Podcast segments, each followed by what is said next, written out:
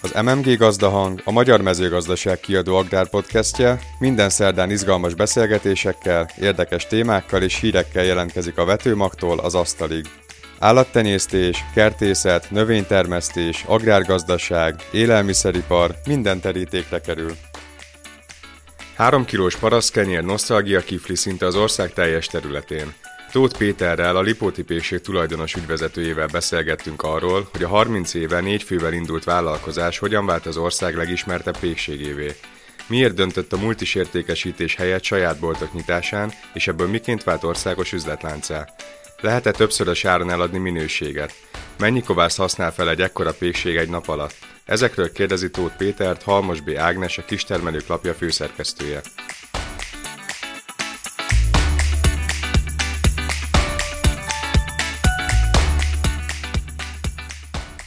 A Magyar Mezőgazdaság kiadó nevében szeretettel köszöntöm Önöket.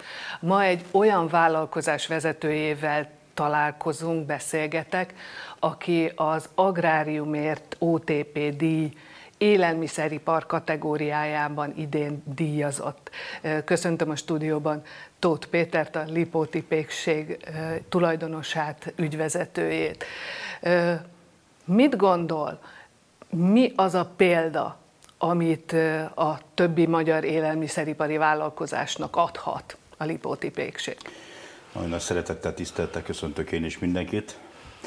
Hát a példa, hogy mit adhatok a vállalkozás kollégáknak, hát igazából 32 éve vagyunk a vállalkozásban, 30 éves ebből most a Lipóti Pékség, és egy biztos, hogy mint a családommal, mint a környezetemmel, nekem már ezek a legfontosabb feladataim, hogy mit adok át, mit adunk át, hogy tisztességesen, becsületesen, optimistán, kitartóan, nem problémák vannak az életben, hanem megoldandó feladatok, és lépésről lépésre tényleg azt kell mondani, hogy a becsület a, a mi falun, településen, Lipót egy 800 lelkes település, ahol abban nőttem fel, hogy egy készfogás többet ér, mint 20 oldalas szerződés.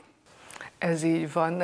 Kicsit beszéljünk arról, hogy azért azt gondolom, hogy a, a lipotipékség egy, egy nagyon, nagyon széles ívű pályát mondhat magának, abban a tekintetben, hogy egy egészen picike ugye, településről egy hatalmas országos vállalattá nőtte ki magát.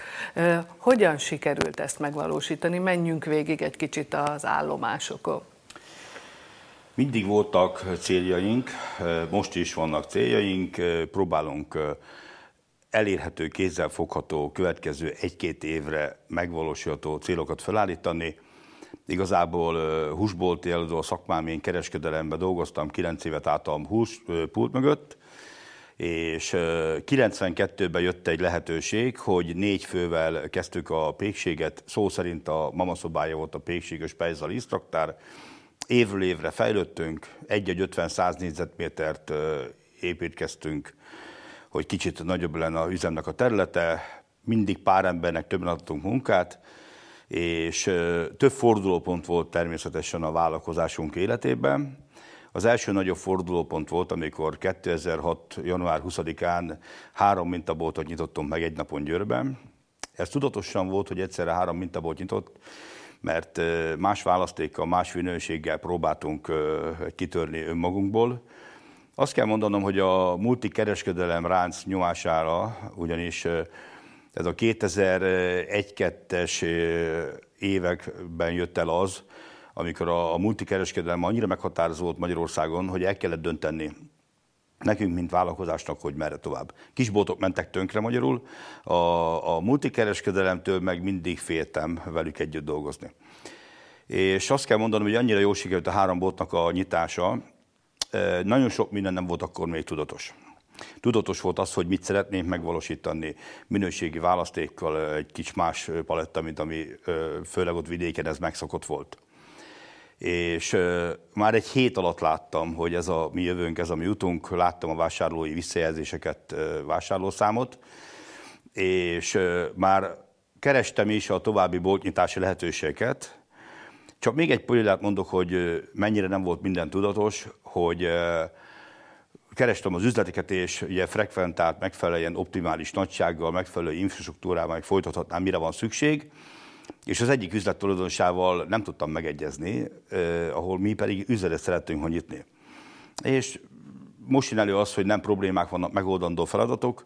Mondtam, hogy István, tudod mit? Csináljuk együtt, nézd meg, van három boltunk, nézd meg, mennyi vásárlónk van, ugyan Győr városáról beszélek, és 24 órán belül szó szerint egy készfogással megegyeztünk. Na most mi lett ebből? Alvállalkozó volt, de nem tudtuk, hogy ez mit hoz magával. A pozitív példák is, hála Isten, gyorsan terjednek. Én gondolom elmondta, mint vidéken, még gyorsabban terjednek szerintem a hírek a barátoknak, hogy megtalálta a számítását, és tucatjával jöttek az alvállalkozó jelöltek. Pár hónap múlva új forgatókönyvet kellett felállítanom, hogy mi akkor a termelésre, a szakmára összpontosítunk, a kereskedelmnek átadjuk az alvállalkozóknak, és nyissák ők az üzleteket. Igazából innen történt az, hogy évente 20-25 üzletet nyitottunk, ez a mai napig így van. A 16 év alatt 350 üzlettel rendelkezünk, az ország 80%-os lefedettségével, és belátható időn belül ott szeretnénk lenni az ország minden részén. Azt mondja, hogy ugye a kínálat, meg a minőség, meg a termelés maradt ugye a saját kézben.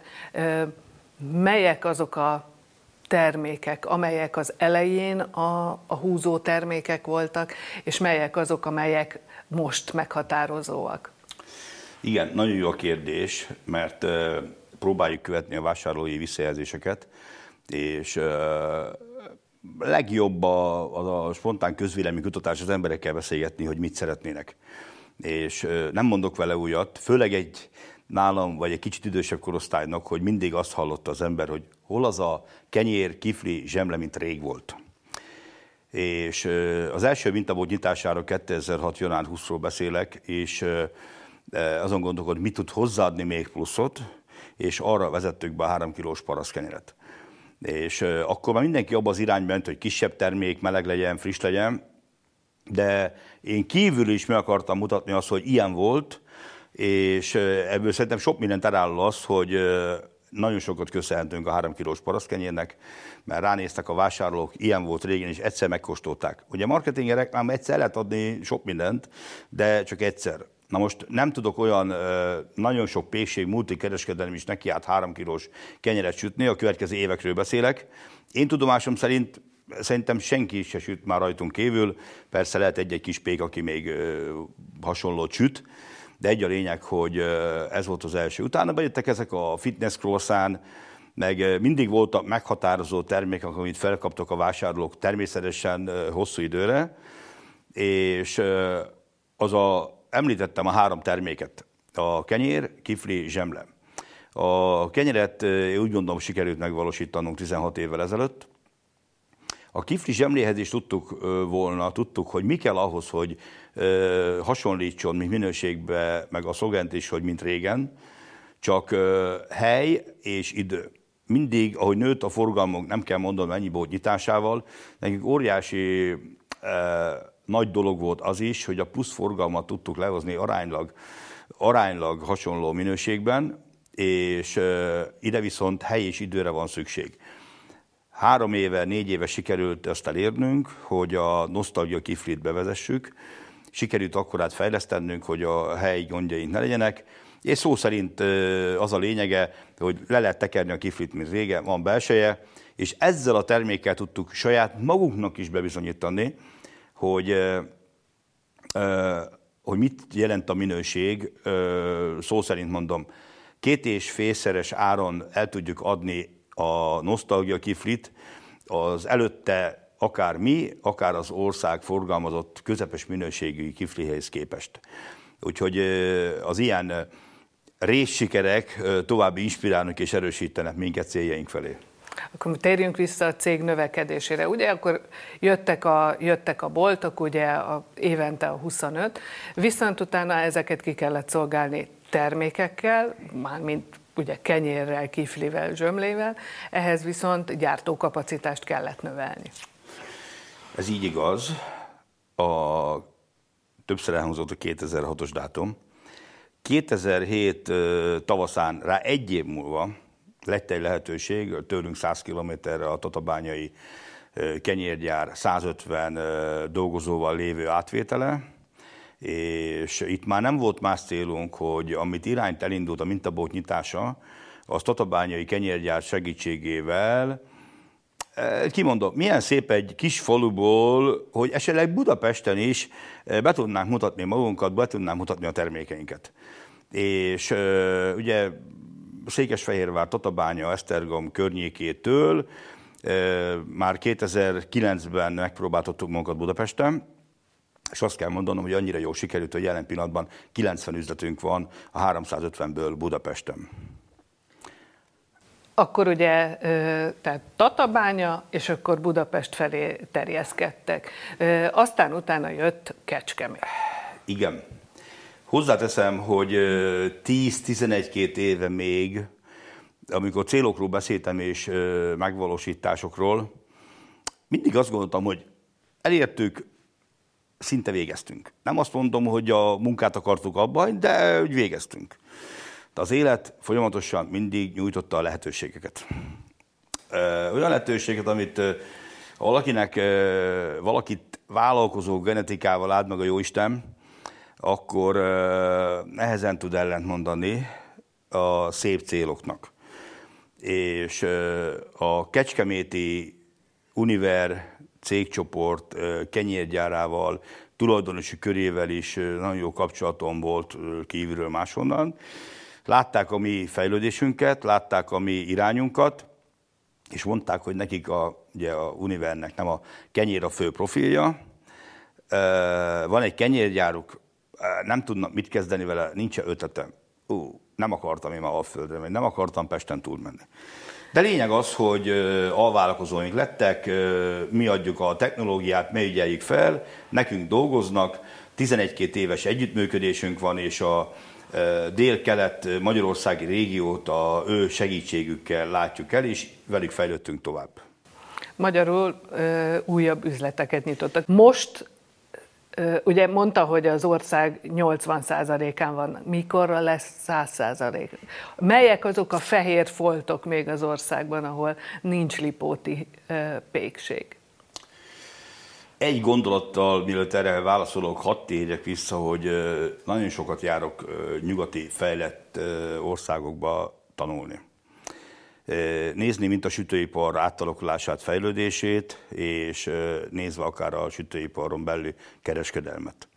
És egy dolgot azt tisztán lehet látni, már 5-6-7 éve meg vagyok győződve, hogy minden csak nagyba vagy kicsibe lehet csinálni. A kicsire azt a kézműves helyi pékséget értem, aki ha egy-két fővel dolgozik, ha kell takarít, ha kell pék, ha kell kiszolgál, a, a másik fele meg nem szól másról, mint a minőség és hatékonyság.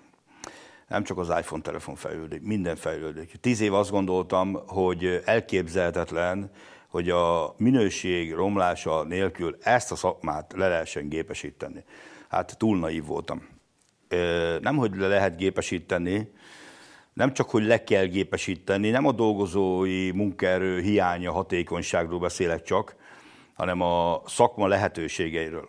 Ami azt jelenti, hogy ha vegyük úgy, hogy én kitanultam, elvégeztem a szakmát, és 30 éve bennélek, és meg szerettem még mellette a szakmát, a kollégáimmal együtt természetesen nem magam, és szoktam mondani, ha végigmegyek a, végigmegyünk a pékségbe, és kis instrukcióval segítsük a kollégát, hogy hogy tud még jobb lenni a termék. Egy kicsit vegye hűvösebbre a tésztát, kicsit melegebbre, kicsit más kovásszal, kicsit ö, a állogán több víz, kevesebb víz.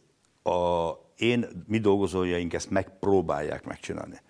Na, a gépeknél nem megpróbálja, ami paramétert bead az ember, hogy 29 és fél fokos tésztával, 55 perces pihentetéssel meg folytathatnám, az másodpercre mindig egyforma külső hőmérsékletbe, belső hőmérséklettel e, minden adott hozzá.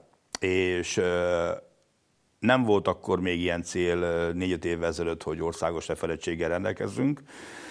És amikor a, hát mondhatom azt, hogy a 30 éves múltunknak egyrészt a nevünk segítségével, termékünk választékával amit elértünk.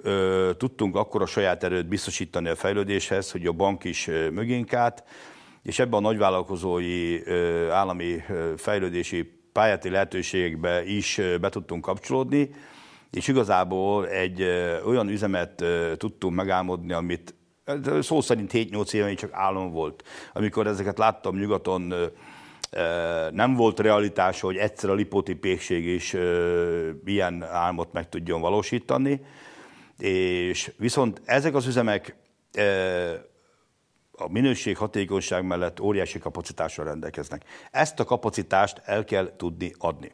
Innentől kezdve, hogy eldöntöttük a családi vállalkozás formájába, hogy hogyan tovább, látva a pozitív nyugati példákat, el kell gondolkodnunk. Ugye ezek a üzemek kint a világon mindenhol a multikereskedelmekre épülnek, mert ezt a nagy mennyiséget, amiről én most pár szót fogok ejteni, termék, akár választékban, akár nagyságokban, ezt elvileg azt mondják, ezt nem tudja más eladni. Ez azt jelenti, hogy mi 1,2-1,3 millió darab sütőipari terméket tudunk gyártani naponta. Augusztusban volt egy éve, hogy leraktuk a, a alapkövet és az első kapavágást, és most ez egy 20 ezer négyzetméteres üzem 60-ban, ahol négy gépsor, négy különböző technológia ráva a komplet magyar sütőiparon belüli vásárló igényeket képes megvalósítani. 80 ezer liter kovász szeretnénk naponta felhasználni. Na most ebből csak arra akartam kiukadni, hogy ezt el kell adni valahol, és mi azt az irányt választottuk, hogy én mindig is az a magyar szemlélet, én azért váltam a polgármesterség is abban a kisfaluba a Lipóton, mert tényleg én szeretem a családomat, van négy gyermekem, az az első, mint a vállalkozás, akár a önkormányzat, akár a ország, nekem a környezet is nagyon fontos.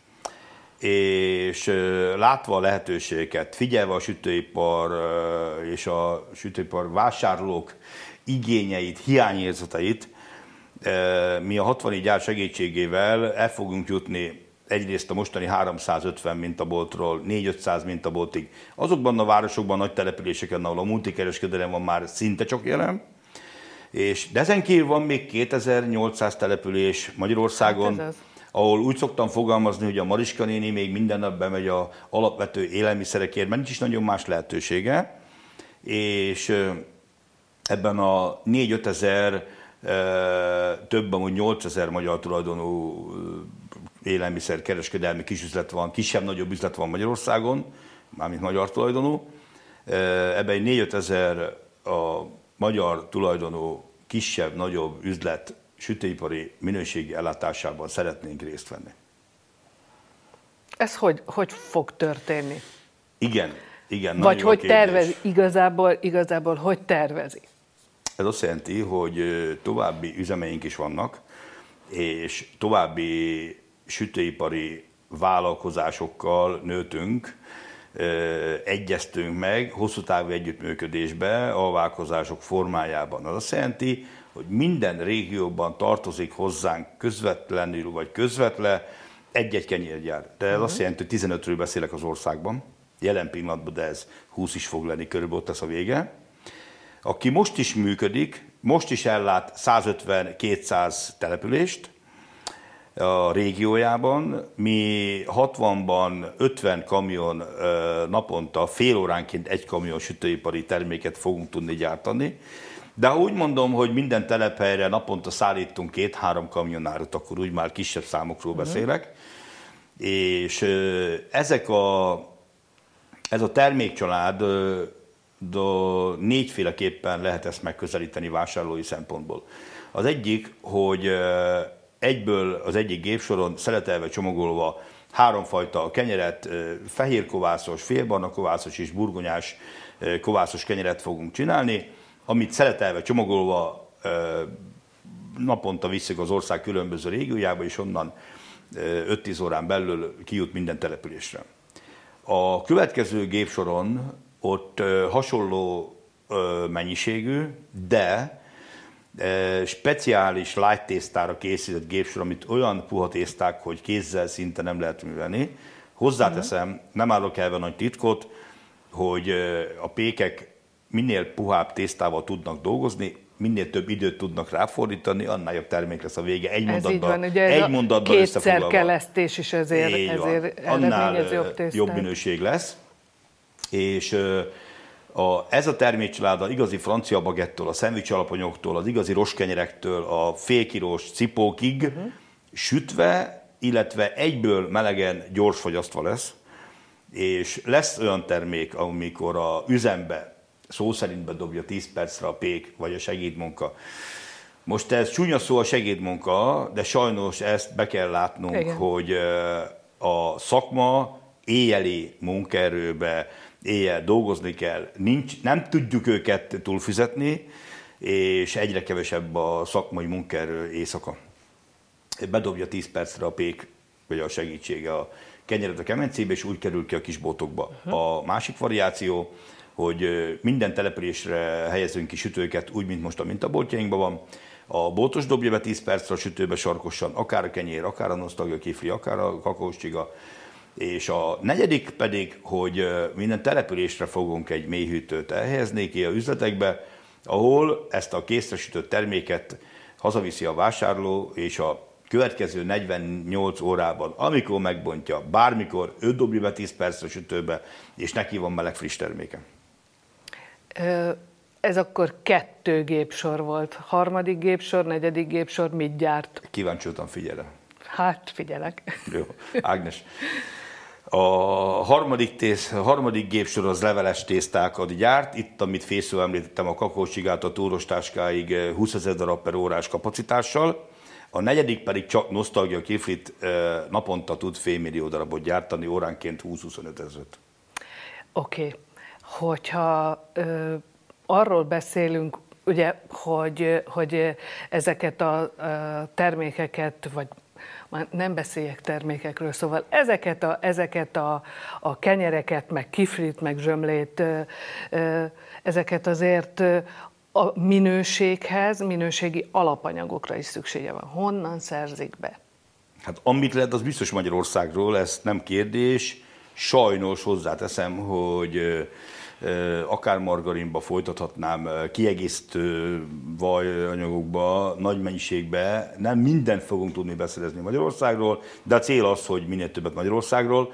Hozzáteszem, hogy ilyen nagyon szép háttér itt a buza mező, itt van mellettem, a jó minőségű gabonába, jó minőségű malmokkal, mint választékban, mint minőségben nagyon jól állunk, az nem kérdés, hogy a fő alapanyagokat mindent Magyarországról.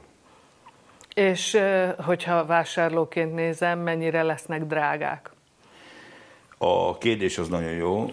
A, mivel hatékonyságról beszélek, mi biztos, hogy az országos átlaghoz képest nem leszünk drágák, ezt így kimerem mondani, de hozzáteszem, hogy azt a, és kiismerem mondani, az a 25-30 százalék hatékonyságunkat, versenyelőnyünket a, a nagy gépsoroknak köszönhetően, azt a minőségi szolgáltatás, ennek egy részét a minőségi szolgáltatásba fogjuk beleiktatni, ami azt jelenti, hogy minden 20-30 boltra lesz egy emberünk, és azt, hogy az lesz a fő szlogenünk, hogy Magyarország minden településén minőségű pékárut nyitástól zárásig ezt ki is hangsúlyozhatnám, mert hogy a napi friss termékekről van szó, ami nem fogy el azt, vagy nagyon le kell akciózni, vagy, vagy nem tudjuk eladni, értékesíteni másnap, de nekem az is fontos, és nagyon egy hiány most Magyarországon, hogy akik faluról, vidékről bejárnak dolgozni kisebb-nagyobb városokba, muszáj útközben valahol megvenniük, mert mire hazaér már a boltok üresek. Na most mi erre akarjuk megtanítani a vásárlókat, hogy nálunk ez egy elv lesz nálam, ez nem pénzkérdés elv, hogy zárás előtt 10 perccel is kapjon minőségű meleg pékárut. Minden boltban ott lesz a reklamációs vonal, látható legfrekventáltabb helyen, hogyha nem működik, akkor kérjenek tőlünk segítséget. Ez egy nagyon jó végszó lenne, de azért én még egy dologra rákérdeznék, a kispékségekre. Ugye a, a, a magyar kispékségekre. Ön hogy látja, mennyire lesznek önök konkurenciái a, a helyi kispékeknek? Mert hogy ugye hallottam, hogy azért nagyon sokan félnek ettől a nagy, nagy gyártól. Úgy fogalmazok, hogy a legnagyobb konkurenciánk a multikereskedelem a magyar sütőiparnak. A, ami pozitívumként kell, hogy lejöjjön, hogy minden vállalkozó, vállalkozás képes elkényelmesedni. Teljesen mindegy, hogy most pékségről beszélek, vagy más szakmáról. Ha megjelenik egy komolyabb konkurencia, akkor mindenkinek váltani kell arra, hogy a minőség, minőség és a minőség.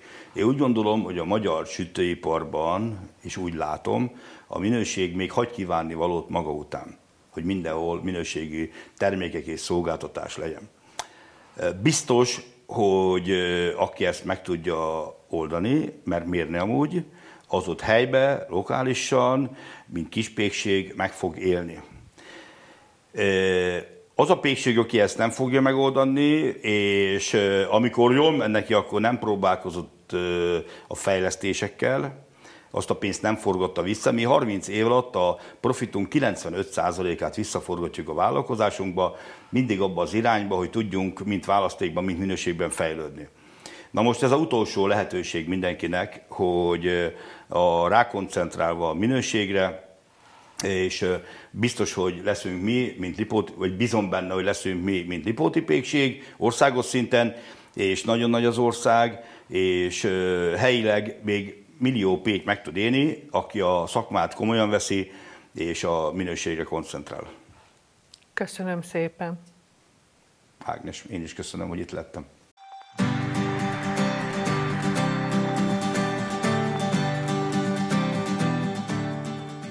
Érdekességek a nagyvilágból. A magyar mezőgazdaság.hu hírei közül válogattunk.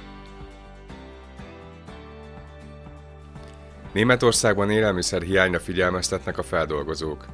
Mána szedő robotok idénymunkások helyett. Kávébab közé rejtett kokain érkezett a Nestlé egyik gyárába. Bukhatja a brit sertés húst a Tesco.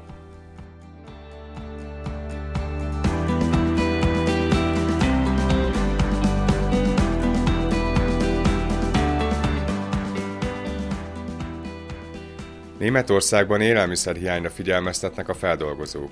Az élelmiszer alapanyagárak drasztikus növekedése miatt az élelmiszerhiány veszélyére figyelmeztetnek a német feldolgozóipari vállalatok.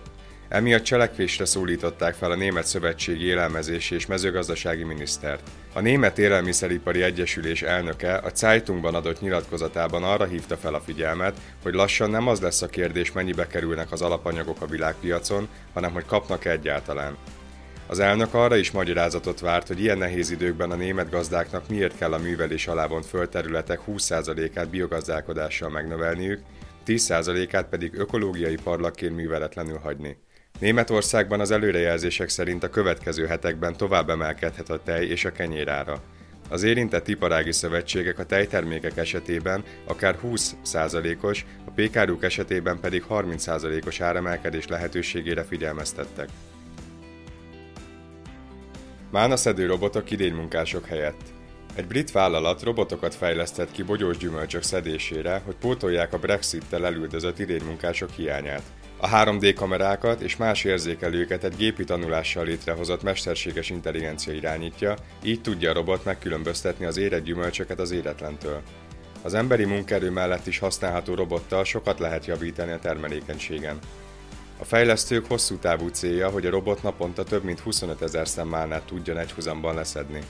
Ehhez képest a gyakorlott munkások körülbelül 15 ezer bogyót tudnak leszedni a 8 órás munkaidő alatt. A vállalat két rendszert is kifejlesztett, amiket a szoftver algoritmusának és a robotkarok végére szerelt eszközök változtatásával különféle gyümölcsök betakarításához lehet adaptálni. Az egyik rendszer egy függőleges begyűjtőgép, amit a növény magasságától függően lehet beállítani, a másik pedig egy vízszintes rendszer, ami többféle mezőgazdasági környezetben emberi felügyelet nélkül tud gyümölcsöt szedni. Kávébab közé rejtett kokain érkezett a Nestlé egyik gyárába. Rejtélyes fehér port találtak a Nestlé svájci kávékapszulagyár dolgozói a frissen érkezett kávébabos zsákokban. Amint a zsákokat kinyitották, a dolgozók azonnal riasztották a hatóságokat. A rendőrségi elemzés megállapította, hogy az anyag kokain volt. Az öt konténer átvizsgálása után több mint 500 kg kábítószert foglaltak le. A hatóság a kábítószer tartalmazó zsákokat elkülönítette, így a kokain nem szennyezte az üzem termékeit. A vizsgálatok szerint a Brazíliából érkező szállítmány több mint 80%-os tisztaságú volt, becsült utcai értéke pedig meghaladta az 50 millió svájci frankot, azaz mintegy 18 milliárd forintot. A Nestlé közleményében igyekezett megnyugtatni a vásárlókat, hogy minden termékük biztonságosan fogyasztható. Bukhatja a brit sertés húst a Tesco. Nagy-Britanniában a sertéstenyésztők arra figyelmeztetik a Tesco-t, hogy ha nem fizet többet a sertéshúsért, elveszítheti brit beszállítóit. A Nemzeti Sertés Szövetség szerint egy év alatt öt tenyésztőből négy csődöt mondhat, amennyiben az áruházlánc nem hajlandó többet fizetni a húsért. A szövetség azt is hozzátette, hogy más áruházláncok biztosították a növekvő költségekkel és munkerőhiányjal sújtott sertéstenyésztőket a többletforrások biztosításáról. Egy brit gazda elmondása szerint 50 fontot, azaz körülbelül 22 ezer forintot veszítenek a gazdák sertésenként, hiszen a felvásárlási ár már nem fedezi a megnövekedett költségeiket. A gazda szerint azzal pedig végleg csődbe mehet a brit sertés ágazat, ha Tesco inkább az olcsó import sertéshús mellett dönt. Amennyiben nem történik a sertéspiacon változás, így is 15%-os visszaeséssel kell számolniuk a gazdáknak jövőre, ráadásul kevesebb független tenyésztővel. Az eseményekre reagálva a Tesco egyik szóvivője elmondta, márciustól folyamatosan 3,4 millió fonttal, azaz nagyjából másfél milliárd forinttal növelték a sertéstenyésztőknek szánt kifizetéseket, és tovább dolgoznak azon, hogy támogassák a gazdálkodókat.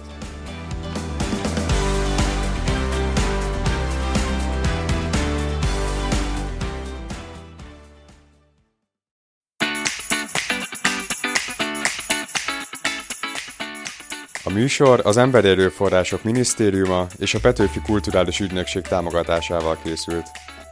A mai műsort a Szolmontis borászat támogatta. Ha tetszett, kövessék podcast csatornánkat és értékeljenek minket. Jövő hét szerdán is várjuk Önöket. Addig is olvassák a legfontosabb agrár híreket a magyarmezőgazdaság.hu oldalon, kövessenek minket Facebookon, Instagramon, és nézzék meg videóinkat YouTube csatornánkon vagy böngészenek nyomtatott és digitális agrárszaklapjaink között. Ezekhez mindhez megtalálják a linket a leírásban. A műsort készítette Halmos B. Ágnes, Szabó Bálint, Bokor Ádám, Varga Tibor és Mizsei Károly. Köszönjük a figyelmet!